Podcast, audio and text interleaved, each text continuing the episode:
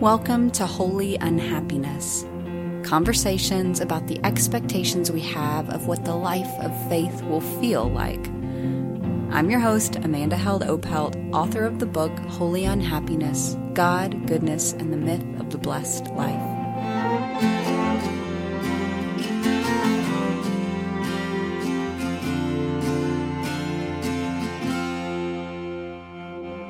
Each week, I'll be speaking with writers, pastors, artists, and friends about the myths we believe about the good life. Together, we'll reimagine what blessing can look like if we are willing to look beyond our culture's definition of happiness and success. Welcome. I'm glad you're here.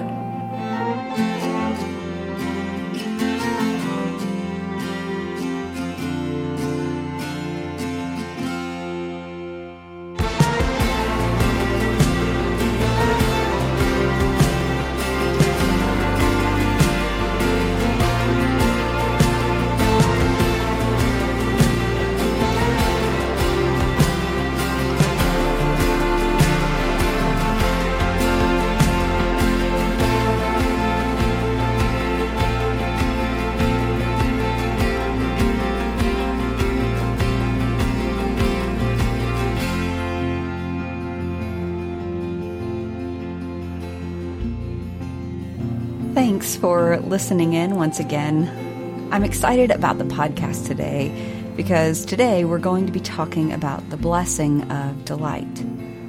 After every three chapters in my book, I insert a little reflection, like a mini chapter of sorts, about a blessing I've discovered that kind of surprised me. These were blessings that emerged after I was willing to lay down this script I was desperately trying to follow to release all the formulas and equations I thought would lead to a happy life. These are the simple graces, mercies, pleasures, and new paths of thinking that helped me find joy again after disappointment and weariness. And today we are going to be talking about delight about savoring the quiet goodness that surrounds us when we are willing to be fully present. Now, some call this an attitude of gratitude, and others call it holy hedonism. And I've invited someone along to help me unpack all of this.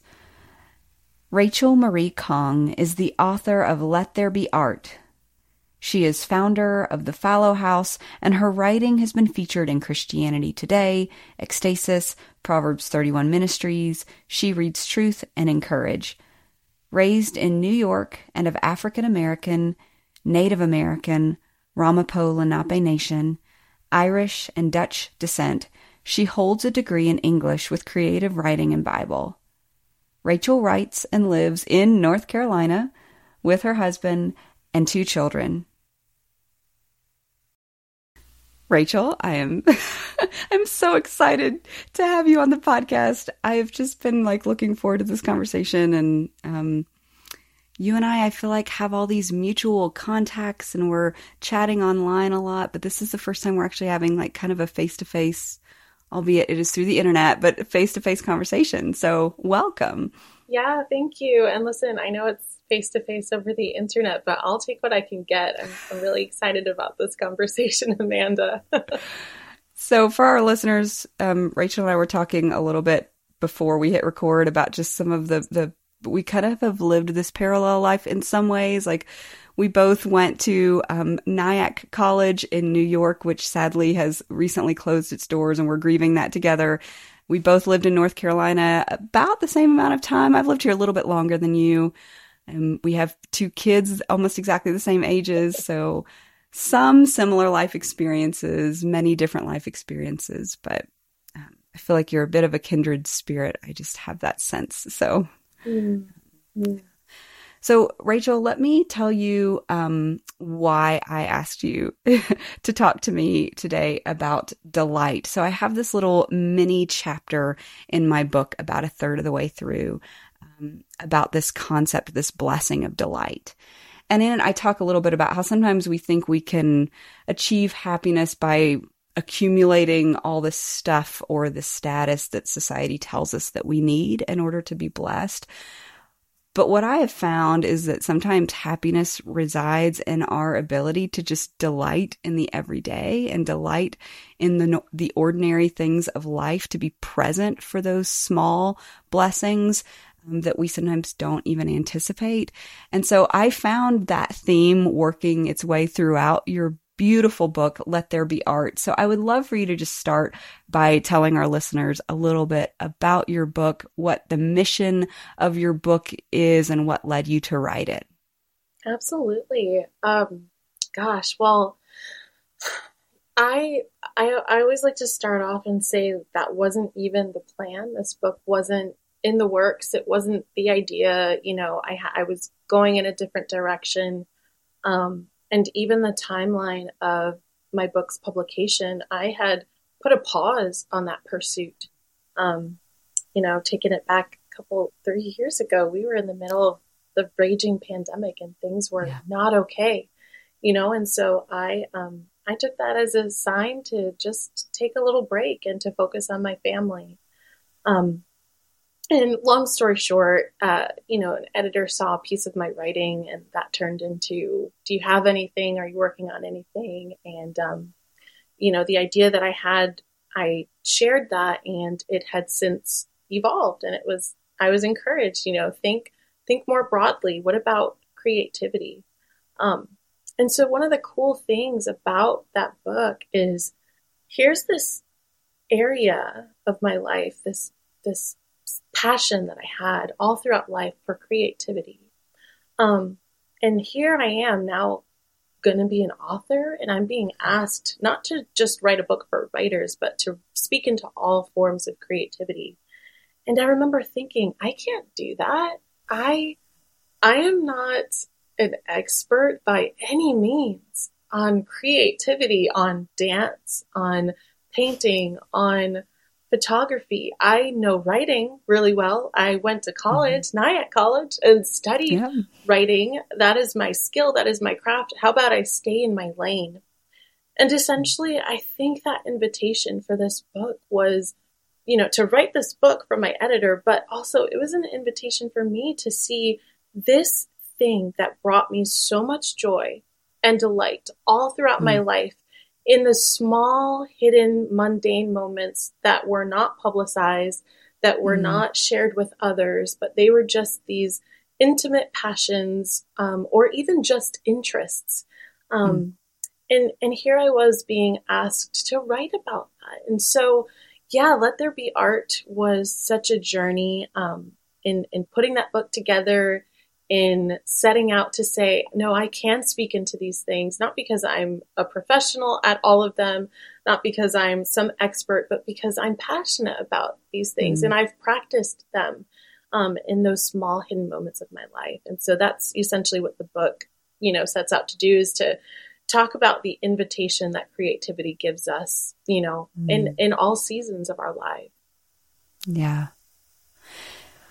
I, I, you begin um, in the book, you say, um, the truth is that goodness surrounds us to the point that we should be astounded. The problem isn't that we are short of goodness, it's that we don't know how to see it hiding in plain sight. We do not know how to see it. And you go on to say the goodness, goodness is in all, is in all the moments you never thought to note as noteworthy. It's in the memories uh, that saved themselves in your soul. Um, quick pause. Y'all, please go buy this book. It is so beautifully written. the prose is just breathtaking. Like I, I so admire the way you use words to convey profound ideas. But this idea of, of goodness, um, what do you think it is ultimately that prevents us from seeing the goodness that's all around yeah. us? Yeah. I think, oh my gosh, I mean, we could talk forever about all the different things that prevent us from seeing goodness. But I know specifically when I wrote that chapter, um, and I think I even say this in that chapter, um, but we memorize the, the bad by heart. Mm. We have the, the bad memories, the bad stories, the bad experiences memorized by heart, you know, and by mm-hmm. we, mm-hmm. obviously I'm talking about myself. yeah. Yeah. Like I can, I can replay the same terrible scenario in my head over and over and over and over again, you know, and our brains just can only hold so much information, mm-hmm. right? Yeah. And so I think that, you know, in particular, I mean, again, there's so many different reasons why, you know, um, but I think it, it really is a perspective shift. And so mm. I think going from constantly thinking about what went wrong, what failed, what we don't have yet, mm-hmm. instead of thinking on those things constantly, like we have an opportunity to think about the beauty that is right in front of us, you know? Mm-hmm. Um, so yeah, and that's, that's, that's a verse in Philippians, right? Whatever is good, yeah. whatever is lovely, whatever yes um, is of special report. Like, think about these things, you know? Yeah. See, okay, this is why I started this podcast because I needed to talk some of this stuff out. Like, I feel like I'm still sorting out in my brain how to say this precisely because this is this is the thing I struggled with maybe most in the writing of the book is that there's all this conversation happening right now about toxic positivity, right? And not um I think we're getting a lot of pushback from the days of like grin and bear it, like our grandparents' generation mm. that just pretended everything's fine. They were very duty driven and they ran themselves into the ground yeah, yeah you know yeah. being um, faithful to their duties and not complaining and staying positive and you know put on a happy face all of the you know all of these things that that we can sometimes get the message that you just need to stay positive and everything will be fine. And i think that's rightly getting some pushback now to say no it's okay to name what's hard. It's okay to to to to name your grief and to um to process your grief. And and even the concept of lament right? Lament is one of the great yes. gifts of the faith to say you know we can cry out to god in our pain and I, I desperately want to write about that but i think where i've struggled to find that fine line is to say okay how much have we has the pendulum swung too far to the side of kind of just marinating in everything that's wrong and and mm. therefore not being able to notice what is good. And it's just got to be this both and. We, we yeah. operate as either or people, you know, either things are bad or things are good. When I think the harder path is to embrace the both and that life is both beautiful and it's excruciating. You know, I don't know yeah. how do, how do we thread that needle well? Cause I'm struggling. I, yeah, no, I totally hear what you're saying. And I mean, I, I literally just finished turning in a manuscript for a book on grief that talks only about the hard things, you know? Ooh, so like good for you. I, I get it. Like that I I am like the number one advocate for like let's sit in this. Let's sit in this for a while, you know. Mm-hmm. I'm an Enneagram 4, okay? I can I can hang out there for a while. Um yeah.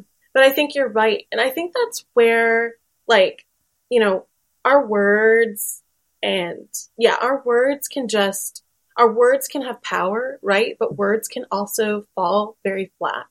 Um, mm. And I think this is where prayers and platitudes become really damaging and destructive mm-hmm. is when we're just saying, like, well, you can just think about the good things. Like, you could just, and it's for someone who is they're walking through an actual trauma like their mm. brain mm. is is not able to just you know what i mean like there's just so many components so i think that when we can get really I guess there's different ways to say this, but practical or even mm-hmm. clinical um, when it comes to practicing ways to look at what is good and mm. to see the delight, the the beauty, everything, um, the good things that are around us, you know. And so, for for instance, in my third chapter, in Let There Be Art, I actually talk a little bit about this in regards to creativity mm-hmm. and this idea of um, when you do have pain in your life, like it is hard for the brain to learn something new. It is hard mm-hmm. for the brain to carve out a new path. Um, mm. Your our brains know how to repeat just repeat, right? We do the same yeah. things on repeat. And that's a good thing because if we had to learn how to brush our teeth every single mm-hmm. day, mm-hmm. like we would be losing so much time, valuable time for our lives, right? So so the right. brain's ability to be able to remember how to do things and to just default like that's actually a good thing, right? Yes, but then right. when it comes to certain areas of our lives or seasons where it's like, okay, we're doing this default where we're just hanging out in that that bad space and we're not able to see what is good. I think like, you know, understanding understanding the clinical side of things, mm-hmm. maybe psychology, you know, we can't just yeah, Bible verses are great, but let's hear from a doctor. Like, let's hear from people that understand how the brain works, right? Yeah. Um, and even even taking it outside of like the clinical sphere, just when it comes to the day to day, right? Like, if a mm-hmm. person is listening to this podcast and they're like, okay, well, I don't have time or resources to go tracking down doctors and reading books on, you know, how do I just do this now? one thing that I love about my my daily planner, right? Before mm-hmm. I look at this whole overwhelming list of things that are undone and unfinished and imperfect and just overwhelming, is there's a space to make a list for things that I'm grateful for, my gratitude yeah. list. And I feel like little practices like that, right? Where yeah. I could very much easily just plow through and ignore and just yeah. look at all that's undone, needs to be finished, all that I need to labor over, or I can set aside a time. I can make this a practice. I can make it a ritual. I can make it part of my routine, however. Mm. And I can choose to see what is good. My children have a house over their, yeah. you know, a roof over their heads. We have food on the table. I'm not making yeah. the most money, but I have money in my bank account. And that's hard yes. to say. That's hard yes. to do, but it's good. Yeah, I think it's Cole Arthur Riley who writes um, in her beautiful book. She says something about like um, awe is an it's something about awe is an exercise that needs to be practiced. Like it, it's a habit that needs to be regularly, um, you know, practiced in order for you to build the muscle to do it. And it's like such a good example. It's like yesterday, beautiful day up here in the mountains, and we take our girls out blueberry picking. We go swimming in the creeks. Like we're eating, you know, we're eating blueberries fresh from the bush. Like it's, it's just like the perfect day. And yet my mind is preoccupied with all the the quote unquote big things that mm-hmm. I need to be doing. My book mm-hmm. is launching. I have these meetings. Like all of these things that kind of are part of this script of my life that if I can do this well then I'll be happy.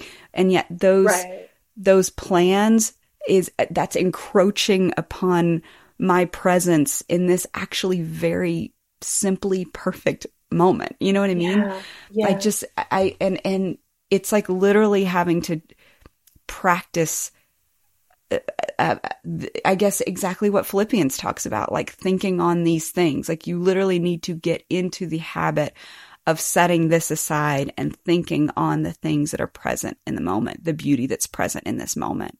And that's such an equalizer, right? It's mm. such an equalizer. And I love that quote that you shared from Riley too, because it's so easy to think, oh, well, that, you know, that person's personality, they are just optimistic. They're just really hopeful. Um, they're just, you know, they're, they're bubbly. They're really excited about life. And, um, and cause I've heard that before and I'm like, people have said that to me and I'm like, hold on, actually. I am actually not the most optimistic person. You know, I'm yeah. very much the opposite. But there's a practice there. And yeah. that insinuates that anyone can adapt that. And when you're practicing something, it's not going to be easy. And you're all, it's an equalizer. You're all starting at that ground mm. level of this is hard. It feels weird. It feels yeah. awkward. This is unnatural. I don't know how to do this. I need someone yeah. to show me how to do this, to coach me through this. Mm-hmm, and you mm-hmm. get to practice that and work it into your life. Yeah. yeah. Oh, it's so good. I think for me, one of the aha moments was when I realized like it wasn't like the the great tragedies of my life that were stealing my joy, although they they certainly were. Like there there there have been some deep real struggles and grief and losses in my life that have encroached upon my joy. But it's more surprising to me when the things I thought were going to make me happy, you know, the, the, the job you always hope to get or all the stuff you thought was going to make you happy. Yeah. When those things are actually the the things that are robbing you from being present in in yeah. your life and present for these simple blessings that that that to me is the, the the shocking thing that I'm having to kind of rewire in my brain of like how Yeah. how do I set those things aside to be present here in this moment? You know what I mean? Yeah. Yeah, Yeah. no, I, I totally get that. I was um, you know, everyone was off yesterday for the holiday and um we have a community pool because we live in a development and so we went to the pool, just spent time just no strings attached, having fun. And then um, my husband took my kids out and so I was walking home and I thought to myself, you know, because we're two kids, two adults living in this tiny, scrunched in townhome in this uh, development.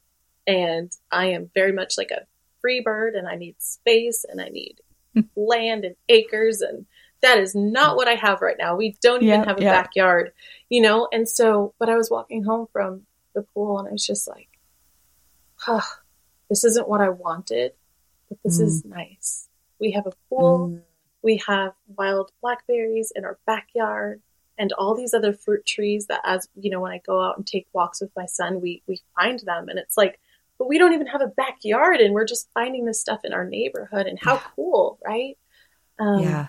but yeah i think it's it's those little moments where you know you could default and say i don't have that house yet though and i don't have that fenced in backyard and Yeah. but what do you have Yeah. Yeah. Because ultimately, if you're not able to notice and be present in the place that you are, even when you get those things, you won't appreciate it. Because mm-hmm. I have more of the space, but I want the pool. you know what I mean? Like I I have kind of a little bit more of a yard and land, but sometimes it stresses me out because it's got to be mowed and it's got to be weeded and it's like Yeah. I don't even know how to enjoy this really beautiful gift that I have and all I want is a pool. Like you Yeah. you know like this is kind of the the challenge, the conundrum of being human, I think, Yeah. is yeah the inability to be present in a place. You write this, you have this great quote in your book. You say, poetry and place, they are two words that go together and they cannot be separated. And if you do not know this, then you are forfeiting a certain kind of attention, a certain kind of appreciation that lends a way to art. Poetry finds grounding in place, finds its beginning in the bones of witness, and finds its rhythm in watching that which swells within and all around. Ugh. Again, just a beautiful line there. Like, what is it do you think that's kind of um, disembodying us from place these days? Why is it so hard to be present in our skin? You know? Oh my gosh, this is another one where it's like, I feel like the answers could be so vast for so many people, right? Yeah. I'll start with myself. I know that I, I tend to hold ideals in my my my mind.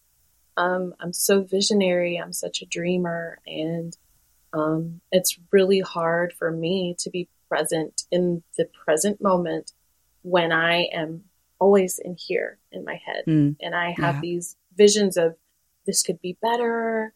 Um, and, and it's not even, you know, it's not even always like, "Ugh, I, I can't stand this and I want this to be better. It's it, purely sometimes it's just, oh, this could be improved. Like this could, Yeah. this could look like this and this could open up to this. And it's like, those are great thoughts. Like being a visionary is a wonderful thing. And that's where advancements come through and novel discoveries, right?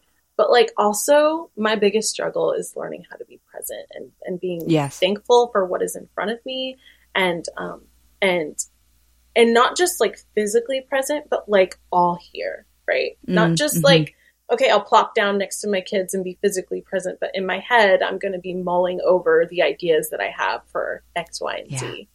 You know, and I know for for other people, like comparison is a huge thing. I wonder if you talk about that in your your book.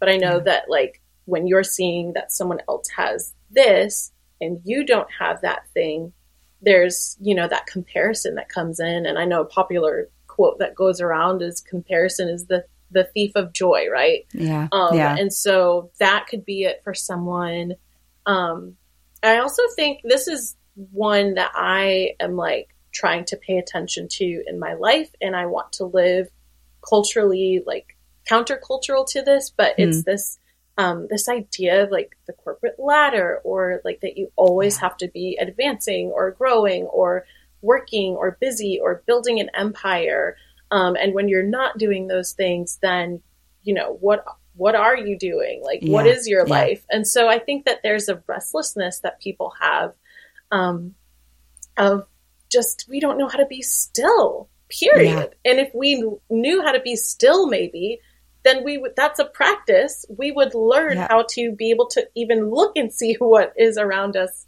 presently you know uh, and yeah. then we would then the gratitude would come you know so i think that's a huge thing and i'm very much trying to be aware into the, of that as i tap into just some of my personal roots my you know my heritage and whatnot yeah. so yeah those are a few i mean i think there's so many yeah. Well, and the internet like makes it so hard because it's so e- like before you compared yourself to your literal neighbor because that's what you had visibility mm. on, mm-hmm. and now you have literally any everyone in the world you could have visibility on what they're accomplishing and what they're accumulating right. and it just it means that there's this constant like rolodex in your mind of all that you could mm. have or you should have and what you should be doing and should be accomplishing i feel kind of weird because i don't like have a job really in august like my book will come out and then i don't i don't have any plans yeah. for what's next and it feels kind of weird because it, i feel this internal pressure to be like no no you should be planning for what will help your career grow and help you to advance and help you to get more follower and like grow, grow, grow, grow, grow. When all I really want is just to do something that gives me time to play in the snow in January. Yeah. You know what I mean? Yeah. Like in my soul, all I want is just to like eat blueberry pies and play in the snow. yeah and like listen to the crickets and like what what is it that i need to do to be able to make that happen oh, because oh, yeah. i'm just so weary of the accomplishment rat race. You know what I mean? yeah. Like I'm not I don't even feel like I'm human in my life anymore. Oh I no. Know. I I totally get that. That we didn't even know this, but that's something that we're also running parallel in is just it sounds like a very sim- similar season that I'm in and I I often find that when I, when I feel that that um, angst kind of rising up in me, it's because mm-hmm. I'm feeling like I need to respond to the cultural expectations of you're supposed mm. to be growing. You're supposed to be advancing. You're supposed to, if you were here a year ago, then by next year you need to be here, you know, and, and I, I don't want to listen to that voice and I don't want to heed that. And I, I want to play. I want to be present yeah. with my children. And, um, yeah, I think that is, that is, that is a huge one. Right. And, yeah. and it's scary to, to, um, to live into that. Right. Because then mm-hmm. You're, you're daily living with, like one of the things that I have to live with because I'm choosing that path is, okay, the little bit of work that I'm doing right now is enough to kind of sometimes pay the bills, but not, definitely not enough to get the extra things that yeah. I would like. And yeah. making that sacrifice, it's like, am I going to keep choosing that? And in return, I get the time and the space and the, you know, moments to breathe or do I trade yeah. that in? Yeah. Go into that, you know, let me build an empire for myself. And not to say that that's bad, you know, not not all jobs are bad and just cuz you're working, you know, corporate job or yes. those things are not bad. Um Yeah. But I think it's just that issue of like what call are we responding to? yeah. Know, and why? So yeah, and do we know our limits in it? And and this yeah. is where like maybe every like weary millennial has connected so well with the book of Ecclesiastes and Kohelet and him mm. saying like, "Yep, I tried to accumulate all this stuff for myself. I tried all these accomplishments. I tried growing in wisdom and knowledge, but at the end of the day, like let me tell you it's good. It's really good to like eat, drink, and be merry. Like it's really good to just enjoy the fruit of your labor when you can. Like yeah. that, that is pleasing to the Lord and there's a season for everything. And that's where I think this idea of, there's really something to this idea of holy hedonism. And I know other writers have written like holy hedonism is just enjoying the glory of the Lord and like fully absorbing the glory of the Lord. But I think it's also like, enjoying the taste of an apple. Yeah. like, like enjoying a sunset and enjoying like what, you know, whatever like kind of physical pleasure that God has so generously given us to, to be had, not, not plundering it, not, not taking it in a, in a way that is, is harmful for us or for others, but like truly enjoying it for what it's meant to be enjoyed yeah. for. Like there, that is maybe better yeah. than like building a kingdom for ourselves of, Right. of professional accomplishments. You know what I mean? Right, right. And it might be Yeah. hidden and it might take a long time for you Yeah. to even uh I don't know, to to really embrace that practice and find joy in it. Like it, it might not be something that's immediate and I think Yeah. that's what um is so can often deter people from choosing Yeah. that, but also that's what makes it so good is like it is Yeah. such hard work and in the midst of that you are growing. Yeah. Yeah. You talk a lot in your book about the importance of play and of fairy tales and imagination. Why, why do you think some Christians are kind of suspicious of these things? You know what I mean? Like they, they don't see them as important or they fail to see the holiness in them. Why do you think that is? Yeah, I think. Listen, I think there's just we we have this sense of urgency built into Hmm. um, the faith that we that we hinge our lives on, right? Like we have this understanding that life is not guaranteed for tomorrow, right? And so there is a seriousness, uh, weightiness to that realization, and um, and I think that's you know we want to take our mission serious. We want Yeah. people to be saved. We want lives to, we want people to experience joy while they're here on earth and to know fellowship with God, right? Um, and so sometimes it can come off as, well, these other things are frivolous, you know, writing stories or play. Mm. Um, I think that's one, one, one thing.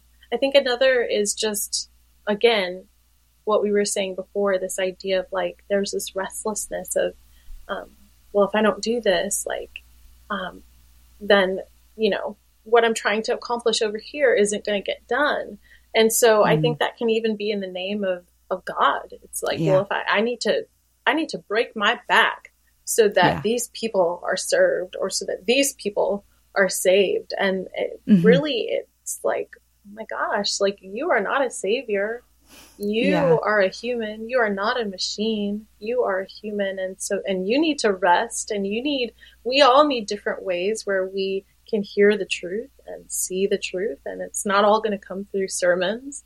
Um Mm. and so how else can we see that truth or you know be enlightened to god's love for us? Well stories.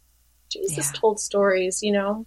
Um yeah i mean there's just there's so much i i have to say about play too. I think us adults we just we just don't have time for it. We don't make time for it. We think we we place so many other things on the table of importance and that just is not one of them you know? Mm. and i think i hope that we our generation can kind of change that around right? As we Yeah. make the choices to uh to sabbath and to rest and to enjoy those blueberries or those blackberries you know Mhm. when you're with your kids and you're like i'm going to be present i'm choosing not only to turn my email off but to turn my mind off to the thoughts Yes. that are you know because it's it's Yes. really if you're going to practice it you've got to you've got to do it all Yeah. and so Yeah. um and then we end up te- you know you end up showing that to your kids you end up teaching them so what do you want them to learn do you want them to see that you're always preoccupied and that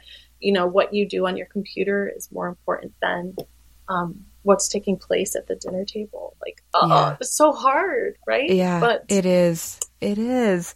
And I, I think, I, I don't know, I was raised in kind of like the late 90s, like the evangelical movement. It was like kind of the heyday of the apologetics movement and like teaching Yeah. youth how to defend their faith and like yeah turn over the tables and like be present in the marketplace of ideas. But if you look at the life of Jesus, he spent a, as much or more time sitting at tables, enjoying people's company, enjoying food, enjoying Yeah. drink as he did turning over tables. Right. Like he always, his mission was ever before him, but he was fully human in the beauty of his life. And he was out fishing and hanging out with friends and, and Yeah. bringing the gospel to those places. And I, I think that, yeah, there's just something really beautiful to be said about, yeah, being present in all of those moments and seeing them all as holy, not just the quote unquote moments of ministry or impact or, Yeah. or whatever. Like that's, we that's were so talking important. about this we were talking about this earlier just about nyack college closing down and um, you know, how this is kind of reflecting a greater issue that's going on with Christian colleges. They're just losing funding, losing money, losing mm-hmm. enrollment. Um, and one of the things that I talked about with my husband, who is also a graduate of the same school, is like, I was like, you know, maybe we all need to go to these secular colleges anyway. Like, yeah. I, it just, what are we doing in our little, you know, we're just always finding these little pockets. It's even happening on social media where you just believers are kind of congregate together always, which yeah. is so important, so important. But I'm like, maybe this will send more people out where they need to be in the real yeah. world with real people and talking yeah. about real things and yeah um yeah. and thereby you know sharing their faith when it's time and right you know like naturally so yeah i don't know i i have so many thoughts when it comes to like yeah fiction fairy tales and the secular versus the non-secular um, Madeleine L'Engle writes a lot about this in her book, yeah. Walking on Water, too, and just yes. raises really good questions and really good points about um, how do we show up in the world? Yes. You know? Yeah. Like, what would happen if Christians were to show up in these places that are maybe void of the knowledge of God with the fullness of our joy and the fullness yeah. of our pain, like the authenticity yeah. of our pain and also the authenticity of our delight. Like, I, I, I, write about that a little bit in our in my book. It's like, what if that was the greatest apologetic we brought to the world? Is like Ooh. being kind of fully fully present in both of those spaces and saying, God meets us here. He meets us in our delight. He meets us in our pain. He meets us in our lament. He meets us in our joy. How would that maybe change the world? How convincing would that be, maybe, rather than like a logical argument? Yeah. oh, sense. I like that point so um, much. Oh, yeah. Yeah.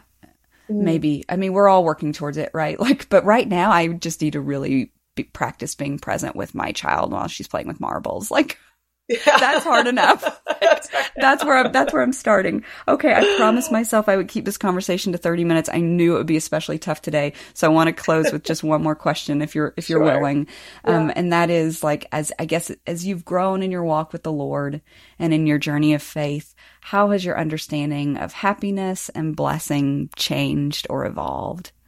Mm, that's such a good question. Mm. Oh gosh, I I think I think one thing that I'm learning, trying to learn or relearn, is just like the fellowship of the Lord. Um, mm. And so, like above, uh, above accomplishing something, and then feeling a sense of joy, like, oh, I did this good thing for the Lord, or mm. I did this good thing in the name of my faith.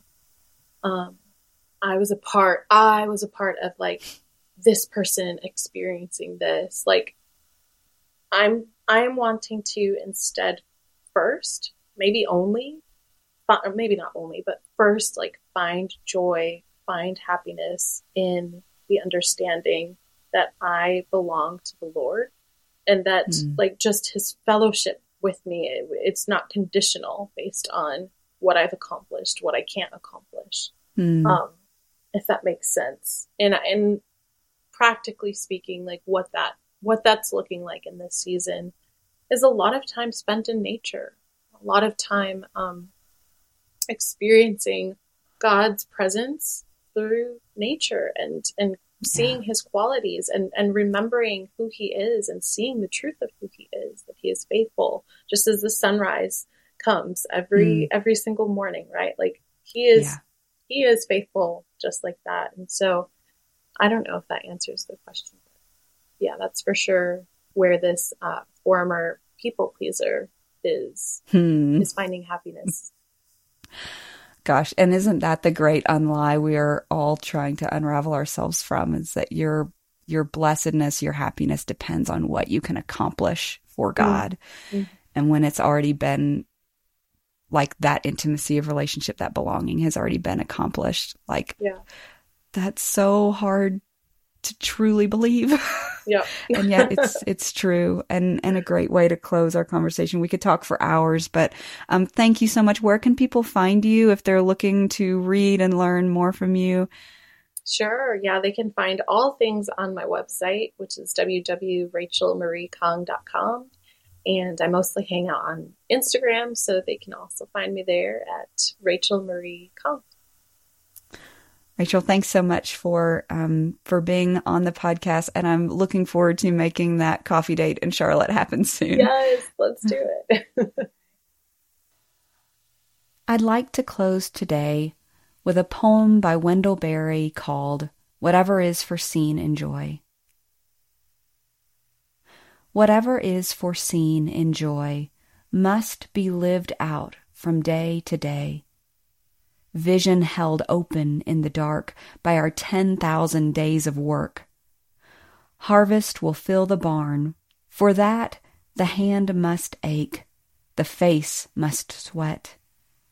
And yet, no leaf or grain is filled by work of ours. The field is tilled and left to grace.